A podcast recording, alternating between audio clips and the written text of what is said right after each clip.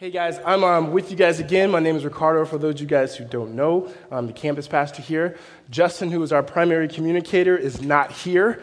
He is in Gilbert this week. Uh, and it, ironically, last week when I was teaching, I knew he was coming back, and I was just looking through what the next few verses were. And I was reading this text that Jason just read, and I thought, man, how is Justin going to handle that? And then I got an email from him that says, hey, um, I'm going to be in Gilbert, so you're going to be up in Tempe. And I thought, man, how am I going to handle this?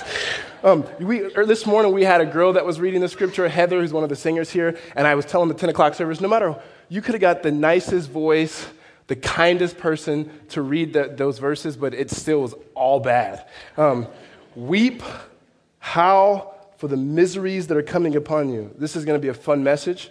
Um, let, let, me just tell you this. In Scripture, what we have is we have warnings and we have promises. We love promises. Promises that say that God will never leave you nor forsake you. We love those things. Draw near to the Lord and he will draw near to you. That's, that's good news.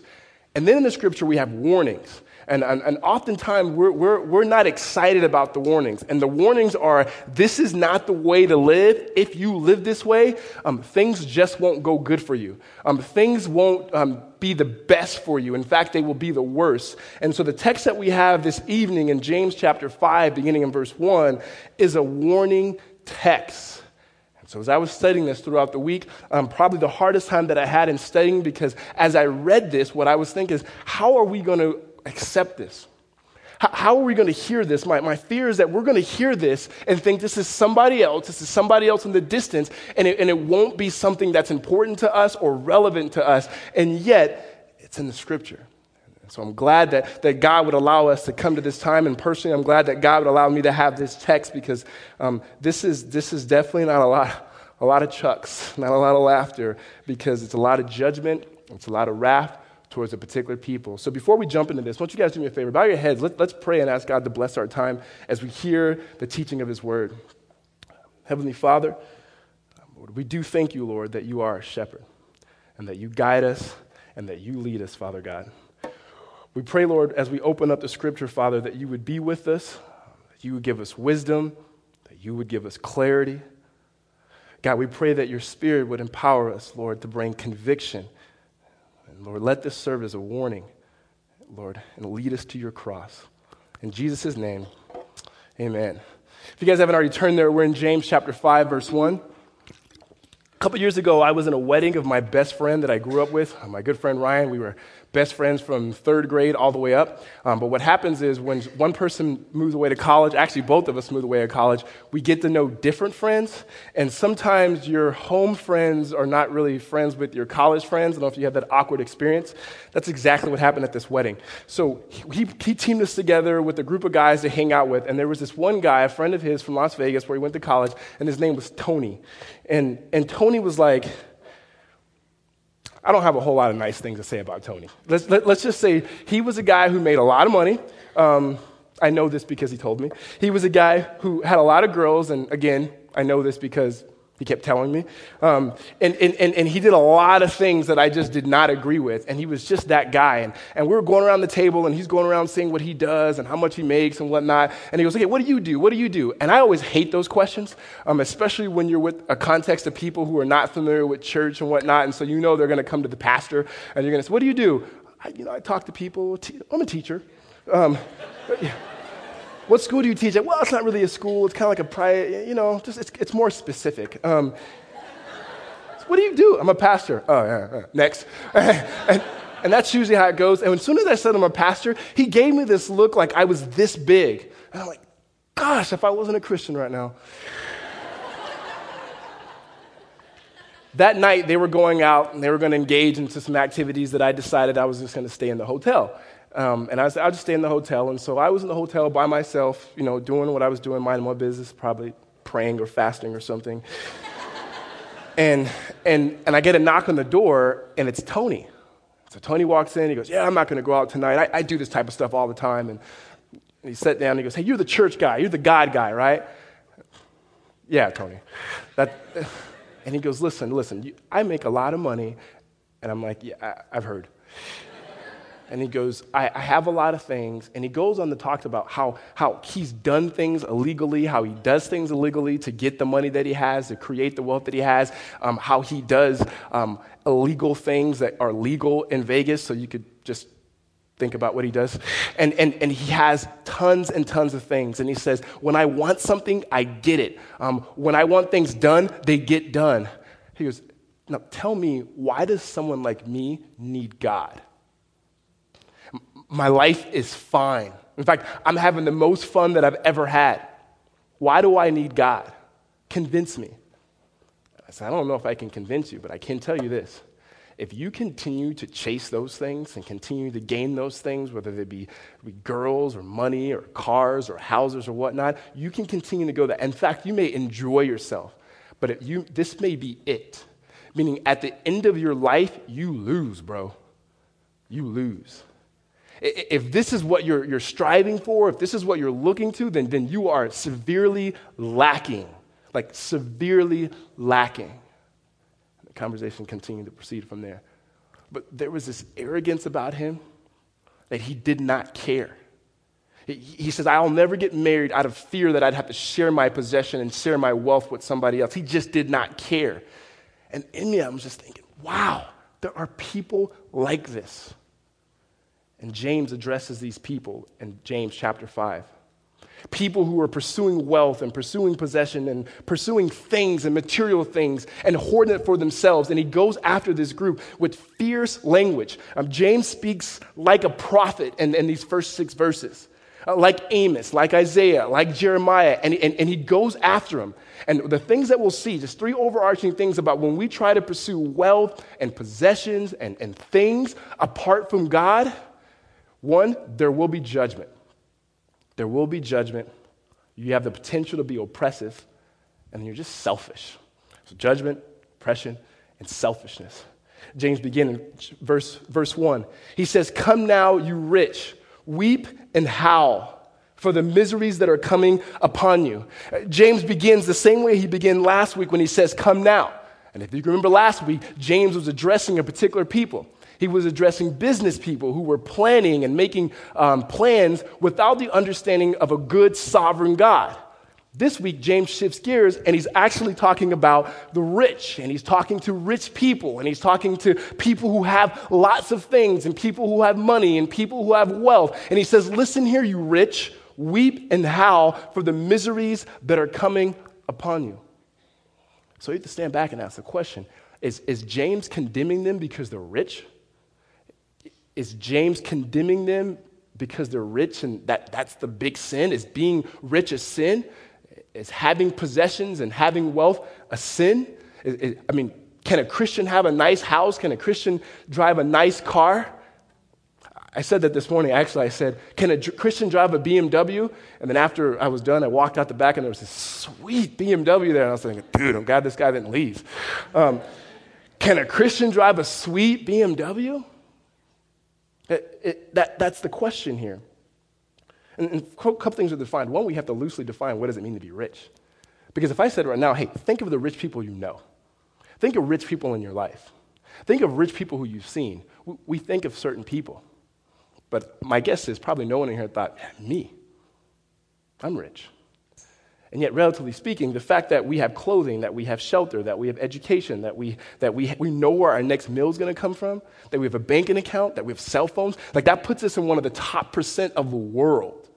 I mean, so, so we may not walking around or parade around thinking that, that we're millionaires, but, but relatively speaking, we're, we're rich. So it begs the question is James going after people because they're rich? So you always have to let Scripture interpret Scripture. And this is what the apostle Paul says towards rich people in 1 Timothy chapter 6. He says, "As for the rich in this present age, charge them not to be haughty, nor to set their hopes on the uncertainty of riches, but on God, who richly provides for us with everything to enjoy." So, so the apostle Paul says, it's not a sin to be rich.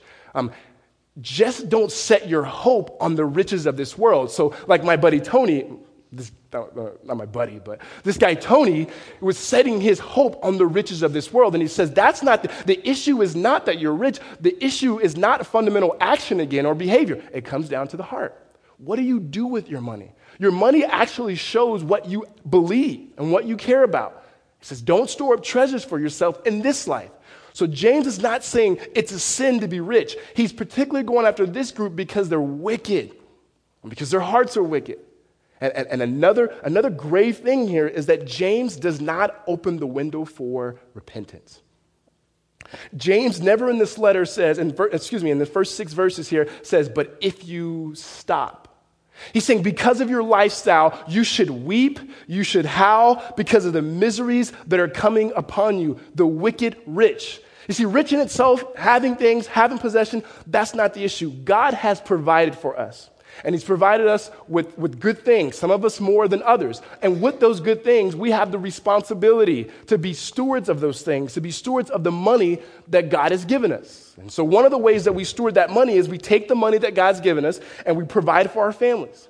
We use the money to, to advance kingdom purposes. We use the money to support those in ministry. We use the money to win people to Jesus. We use the money to meet people and meet tangible needs. And after doing those things, Take what you have and you're, you're free to enjoy it. But, but the issue is, we, we are called and we are blessed by God to be a blessing. Our money in itself is not even ours, it's God's. That's what we're called stewards. It's something He's given us for us to steward. The, the problem was, the, these people, they, they weren't doing that. They, they weren't taking their money and saying, okay, how can I advance the kingdom? How can I meet needs of lost people? They, they were taking the money and they were saying, how can I store it up for myself. And James says, because of that lifestyle, this is why the wrath of God, this is why the judgment of God is coming upon you. You pursued wealth, possessions, and things apart from God.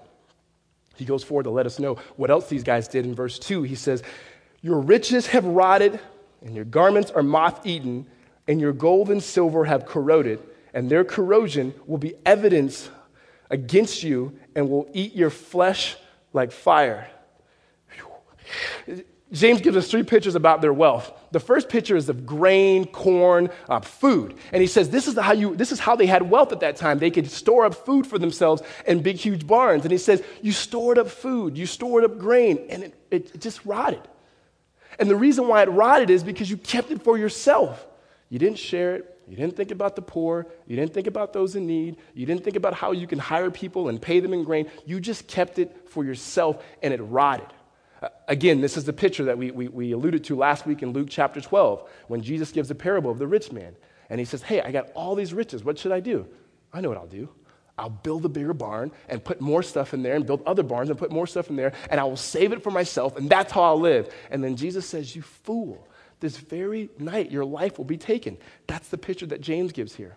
One, your, your, your riches, they will fade. Everything that we have, it will fade. And the bigger picture is he's saying you hoarded. It was, it was wasteful. You didn't think of anyone else.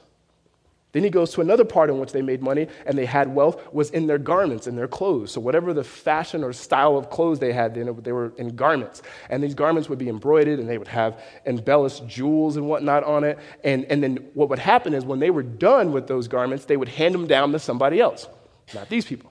These people would keep the garments and they would keep them in their closet or whatever they had to store their garments. And then no one would use them. And the moths would come in and they would eat them. Again, the picture is your things fade, and the bigger picture is don't be wasteful. Don't be wasteful. And then finally, he goes to the, the coin. And he says this in verse 3 Your gold and your silver have corroded, and their corrosion will be evidence against you. Gold and silver, James gives us the picture that gold and silver, and not necessarily gold and silver because they don't rust, but these things rust. And the picture that he's given us is again, you're being wasteful. And so here, here, here's for us don't be wasteful.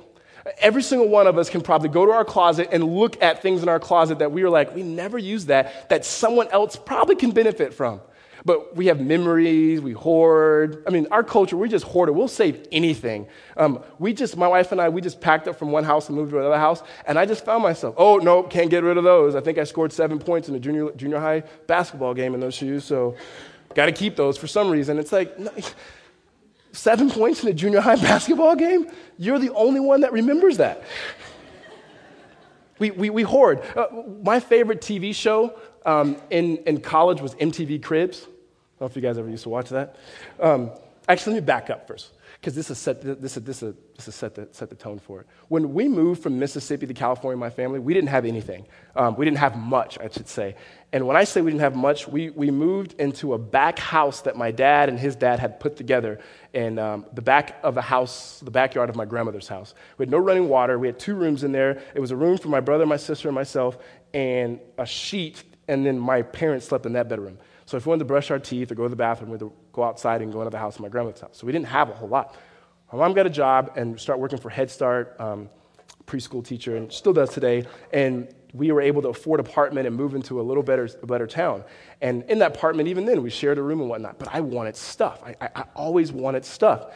And when I had the opportunity to go to college, that's when I start watching MTV Cribs.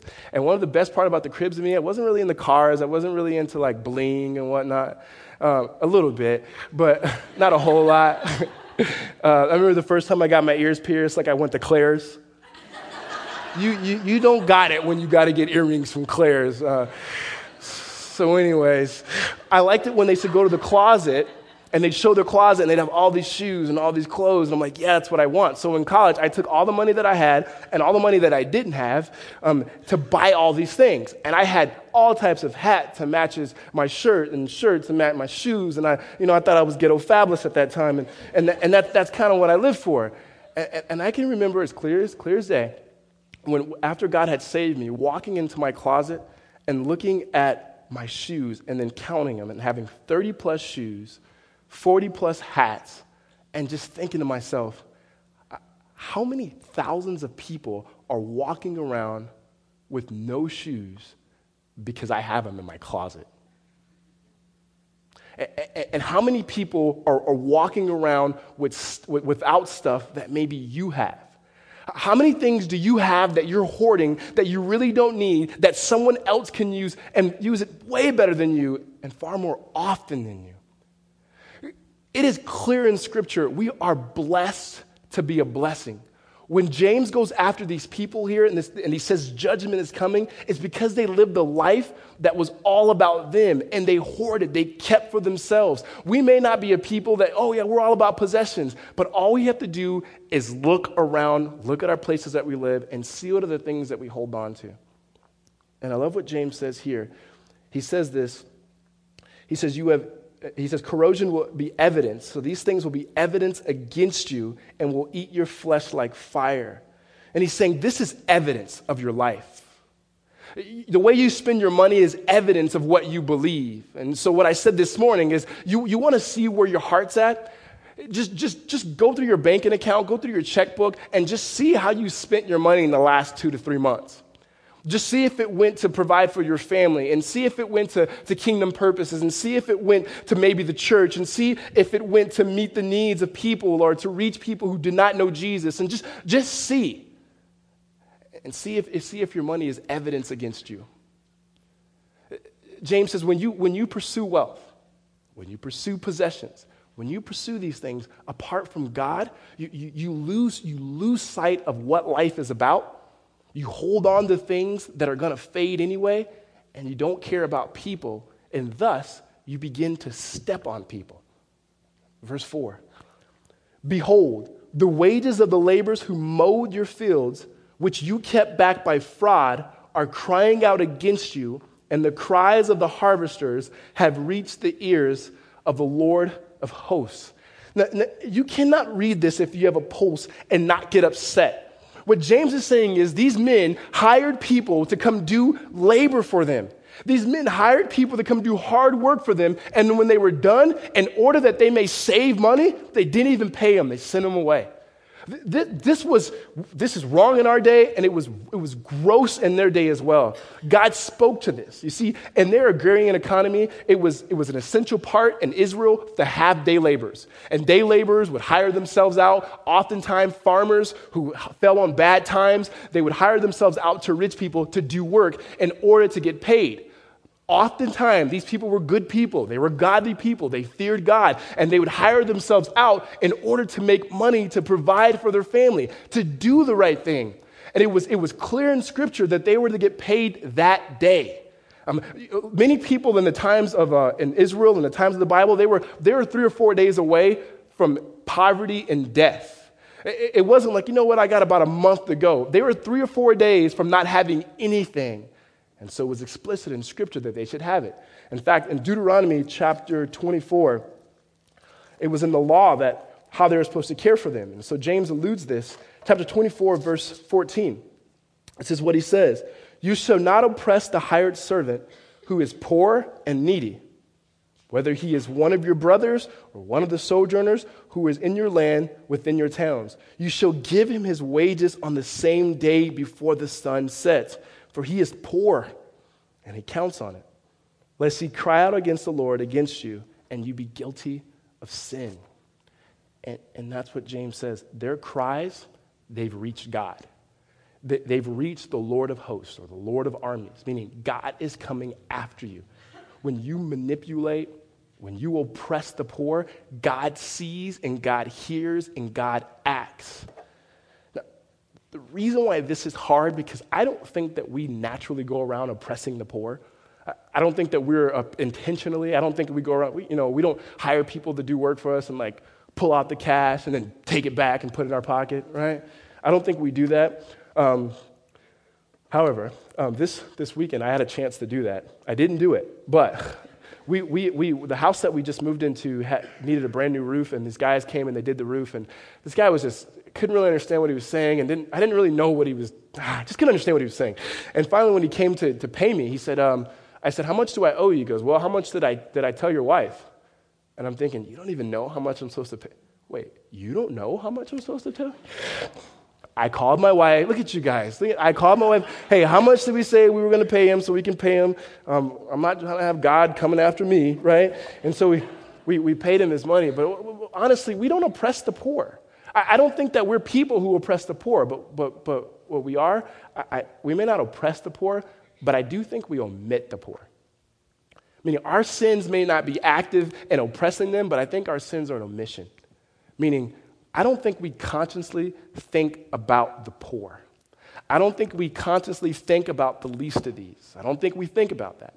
And yet, James, when he writes this letter, he talks about what true, authentic Christianity looks like. He, he, says, You will have suffering, but you'll have joy. He says, If you're going to be a Christian, don't just talk about it, be about it. Don't just be a hearer of the word, be a doer of the word. And then he says, True religion Truly getting the gospel is this looking after orphans and widows. So, people who don't have anything, people who don't have people to look after, people whose structures and systems in their life are not the same as yours. And so, I think where we're guilty is that we don't think about the poor.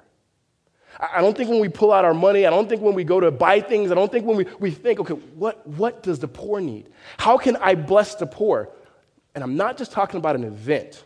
I think we could be good, especially in a demographic where we are in Tempe, as young as we are as a church, we can be good at pulling people together for a weekend or for a day, but I'm, I'm talking not an event, but a lifestyle. The Bible is, is clear on two things. One, that God doesn't have favorites, yet he does draw near and he hears the cries of the poor over and over again, God is with the poor. You see him in the Psalms, in the Proverbs, in Deuteronomy, talking about the poor, caring about the poor. When God himself put on flesh, he came, Jesus, to a poor family in a no name town. He himself was a family that was pushed to the side and just marginalized. And I, I think that's where we're guilty. And there's ways that we can, we can get better at this. There's ways that we can actually start. There's ways that we can understand fundamentally of how do we serve the poor. But you have to sit down and think about it. I think it's like prayer. In prayer, you have spontaneous prayer, and then you have intentional prayer. So you have spontaneous prayer where you're just driving down the street and you just want to pray and you pray for someone, or you're about to take a test and go, oh, Lord, I pray I get an A. Um, whatever your, your spontaneous prayers are. And then there's intentional prayer. There's times where you set aside, you get up in the morning or whatever times you have, and you get on your knees and you pray. And I think we can do the same thing with the poor. If, if prayer is going to be a part of our lifestyle and the, thinking about the poor should be part of our lifestyle, they're spontaneous, and then there's also um, just intentional times. So, just one idea of a spontaneous is you can get a Ziploc bag, If you know you're driving around and you have people that approach you that need money or need food, when you're driving around, you can get a Ziploc bag, a bunch of Ziploc bags, put them in your car. You can have a Bible in there, like a nice, easy, cheap Bible, a pair of brand new socks, and a protein bar or something. And so when they said, I need money, I need food, you get an opportunity to give them some socks. You can meet some needs there. You can give them a Bible. You can meet a spiritual need there. And you give them food, and you can meet another physical need there. It's really, really simple. It's really, really simple. Driving down the street, oh, wait, I have something for you. And then you have to, with your families, with your friends, with your roommates, think, okay, how are we going to intentionally care about the poor? Some of you may be called by God to move from a particular neighborhood into another neighborhood, to incarnate there. Some of you guys may be called by God to, to serve the poor in a job type setting. Um, I don't know what it may be. Some of you may start nonprofits and ministries to serve. Some of you actually may start businesses that hire people that, that, that can't find jobs. I don't know what it is, but as a church and as a people of God, if we are a reflection of who God is, and God cares for the poor, uh, then, then, then we, have to, we have to start thinking of the poor. Amen? James, James goes on to say not, not, not only were these people inviting judgment, not only were they oppressive, they were just downright selfish. He says in verse 5 You have lived on the earth in luxury and self indulgence. You have fattened your hearts in the day of slaughter. And, and that's, that's clear. It's exactly what it says. You lived for yourself. Everything that you had was for you. You did everything you could to indulge yourself. You were just selfish. And again, I, I, I, do think that that's pretty clear in our culture as well. Meaning, meaning you, you, don't, you didn't think about others, you thought about yourself. And, and, and the idea and the picture here is, is Jesus in, in Matthew 6 saying, Don't store up treasures for yourself in this life. Don't find your pleasures in the things of this world. Justin talked about it a few weeks ago. Seeking pleasure is not bad seeking pleasures in things other than God is. If you see the beauty of God and His beauty that in Him is everything that is to be desired, you, you saturate yourself in the goodness and the greatness of who God is, that's where you will find your pleasure. These people didn't find pleasures in those things. They found pleasures in the things of this world. They found pleasures in drink. They found pleasures in money. They found pleasures in possessions. And, and, and I see it here. We go nuts when a new iPhone or a new iPad or a new whatever comes out. We just, we, we have to get it. It's somehow it's going to make our life better. It's going to make us better. It's going to make us prettier. It's going to make us look better. Whatever, we can drive faster. Whatever the thing it is that we can get our hands on. We, we, are not in this life. In fact, to be a human, to be a human, the best thing to do is not live for yourself, whether you're a Christian or not. The best thing to do is to pour yourself out for others. And yet, James says, You lived on this earth in luxury and self indulgence. Then he says this You fatten your hearts in the day of slaughter. And what picture of that is, they would take these calves before they were going to slaughter it, and they would feed it and feed it and get it nice and fat, knowing that it was just going to be slaughtered. James gives these images here that are frightening. Howl and weep because of the miseries that are coming on upon you. Um, these things are going to eat your, your flesh like fire and, and you're going to be slaughtered. You, you, you're going to be slaughtered. And so, the way that you're living your life, like my friend Tony, if he doesn't come to know who God is and he finds all of his pleasures temporary, temporary, and the things of this world, he will be severely lacking come judgment day. And that's what James has here. And he closes it with verse 6. It gets even worse. He says, You have condemned and murdered the righteous person, and he does not resist you. The picture here is that these same laborers, these same day laborers that they cheated out of their money, the rich people were dragging them into court and then using their own money to bribe to get these people falsely accused and ultimately murdered. Like, this is really, really, really bad.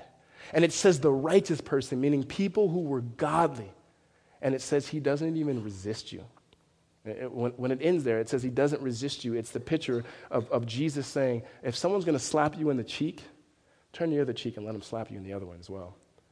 He's already robbed you once and didn't give you the money, and now he's dragging you in the court, and, and this godly man is just saying, yeah, go ahead. And he takes his life. Uh, James says this is a warning, guys. when you begin to pursue wealth, when you begin to pursue riches, when you begin to pursue possessions, you can easily be distracted. The most godly person, the most devout person, whoever it may be. So, so people, people have argued over is James talking to Christians or is he talking to non Christians? I don't know. But this is what I do know it's in the Bible, and the Bible are for Christians and people who would become Christians to read. So it's clear that God wants us to hear this. It's clear for me personally that God wanted me to hear this. And for whatever reason, for us at Redemption, that God wanted us to hear this. And, and, and we see these people, the three things that we saw they hoarded, um, they, they kept for themselves, they were oppressors, and they were selfish. And James is, James is clear here this is not what the church should be marked by. This is not what Christianity should be marked by. Uh, true, true Christianity doesn't do this. We don't pursue things. We have a different motivation and a different heart. In fact, we should be marked by generosity and pouring ourselves out for the poor, and pouring ourselves out for the least of these, and pouring ourselves out for those in need, and pouring out our, ourselves for those orphans and widows and people who don't have structures and systems in place that we can help them. This is what he's saying. Yet, I get why it's hard for us to be, to be generous because many of us are not pursuing wealth to store up things for ourselves. In fact, in a day and a time like, like we are now, we're trying to hold on to what we have. We're trying to hold on to whatever money that we do have. But in doing that and trying to save, we can find ourselves in positions that are not good. We can find ourselves lying on our taxes. We can find ourselves not giving. We can find ourselves just, just, just caring about us and us alone. And at the very heart of it, it's a failure to believe that God provides. The reason why I don't give my money away, the reason why I don't give my resources away, is because I fundamentally don't believe that God is a provider. And so I'm not going to be generous. I'm going to take care of my family. I'm going to just take care of us, and we're going to be okay. And then the reason why we don't really pour ourselves out to the poor, one, there's a truth. The, the truth of it is some of us just don't know how. And that's on us. We, are going to have to provide some classes to train us on how to care for the poor, because there's a ways that you can try to care for the poor to actually hurt the poor. Handouts are not always the best thing. Um, being able to promote dignity for them, providing opportunities from the work to get something, that actually creates for them dignity and an opportunity to, to succeed. But some of us don't, don't know how, even though the scripture is very clear, and we, we get that. But in other times, we don't help the poor because they're hard. And, we're not always sure what they're going to do with the help that we give them. Every one of us has been in that, that opportunity or that time when that person comes out of the gas station and says, Hey, give me some money, man. I got these people that I'm trying to help out. I, I need like 70 bucks. It's like, for some reason, I, I don't know if you're going to do right with this money that I'm going to give you. Or, or, we've had the people, oh, my kids are in the car. Where are your kids? Well, they're in the car. Trust me. Can you just give me money? I need food. And some of us are like, I don't know. When it comes down to it, we're not really sure if everyone is deserving or worthy of the money that we're going to give if we had to be honest. We're not really sure if we're going to help them. We're not sure if they're worthy or they're deserving. And what I would say to that is we have to be careful of what we say about people who are worthy or deserving. Because the, the, the Bible is unbelievably clear that we were never deserving, we were undeserving, and yet God gave freely. We, we were the most we, we were the people that were going to take what god had given us and run away and do what we wanted to, to do with it. And yet god gave freely. The only way that we can ever be people that are generous and people who pour themselves out for the poor is if we see that god himself poured himself out for us 2 corinthians verse 8 says this for you know the grace of god the undeserved, undeserved gift of god you know the grace of god who was rich yet for your sake became poor, so that you, through his poverty, may become rich. When you see that God has stooped down and left the comfort of heaven to pour himself out for us, now we, in response to that, we live generous lives and we live lives that we pour ourselves out for people around us. We pour ourselves out to give, to serve, and to bless the needs of the community and the people around us. We're not just takers, we're not hoarders, but we become givers. Because, you know, one, God has richly provided for us in Christ Jesus. God will meet our needs because He's our Father and He loves us. And so, so instead of hoarding, instead of being, being oppressive, and instead of being selfish, we are marked by giving and givers of our money and of our time and of our resources. Not an event, but a lifestyle of it.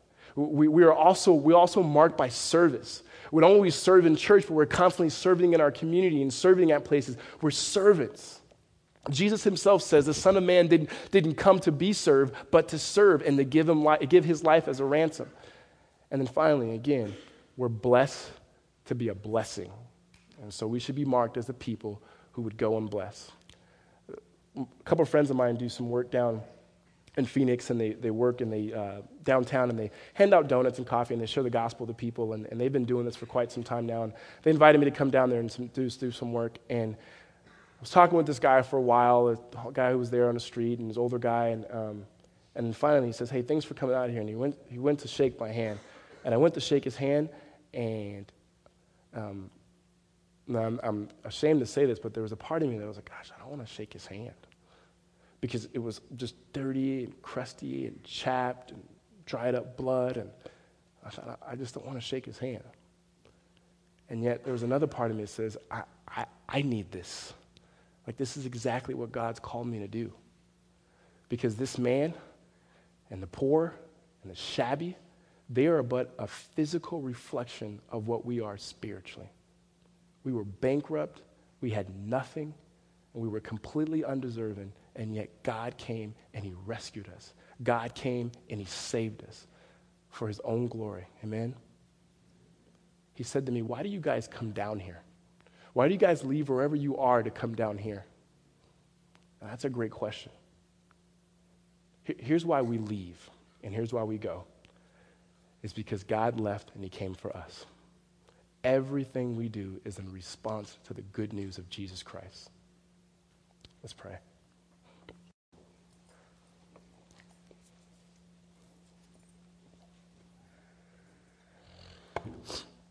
Father, we thank you for warnings. And Lord, we thank you that you have given us an opportunity to repent. And Lord, one of the hardest things to repent from, Lord, is sins of omission um, and even hidden faults. But we ask for forgiveness. We ask that you would lead us. We ask you that you would guide us to be givers, Lord. Not just to the church, Lord, alone, but, Lord, to this world. That the name and the fame of Jesus would be known. Father, we know that our spiritual condition apart from you is broken, it's chapped, and it's crusty, and it's without life and without hope, and it's dark and it's muggy. And yet you have entered in in our world through Jesus, and you've given us the Holy Spirit, and you've given us new life, and you've given us the Spirit that cries out, Abba, Father. Even our identity has changed, our family has changed. We are no longer sons, Lord, of the evil one, but Lord, we are, we are sons of you, our Father. Our older brother is King Jesus. And so, Father, we, we, we ask, Lord, that you would make us a church that lives radical for you. Father, we pray that you'd make us a church, Lord, that would live a lifestyle that, that cares and serves the poor. God, we pray that, that you would make us a church, Lord, that, that pours itself out for the city that you've given, and even meeting the needs of our brothers and sisters that are around us, Lord. God, would you do that in us, Lord? Would you do in us, Lord, what we wouldn't even ask, think, or imagine? As a body. God, I pray that we would live, we would live for this city in the way that you live for us, Lord. We thank you and we give you glory and honor. In Jesus' name, amen.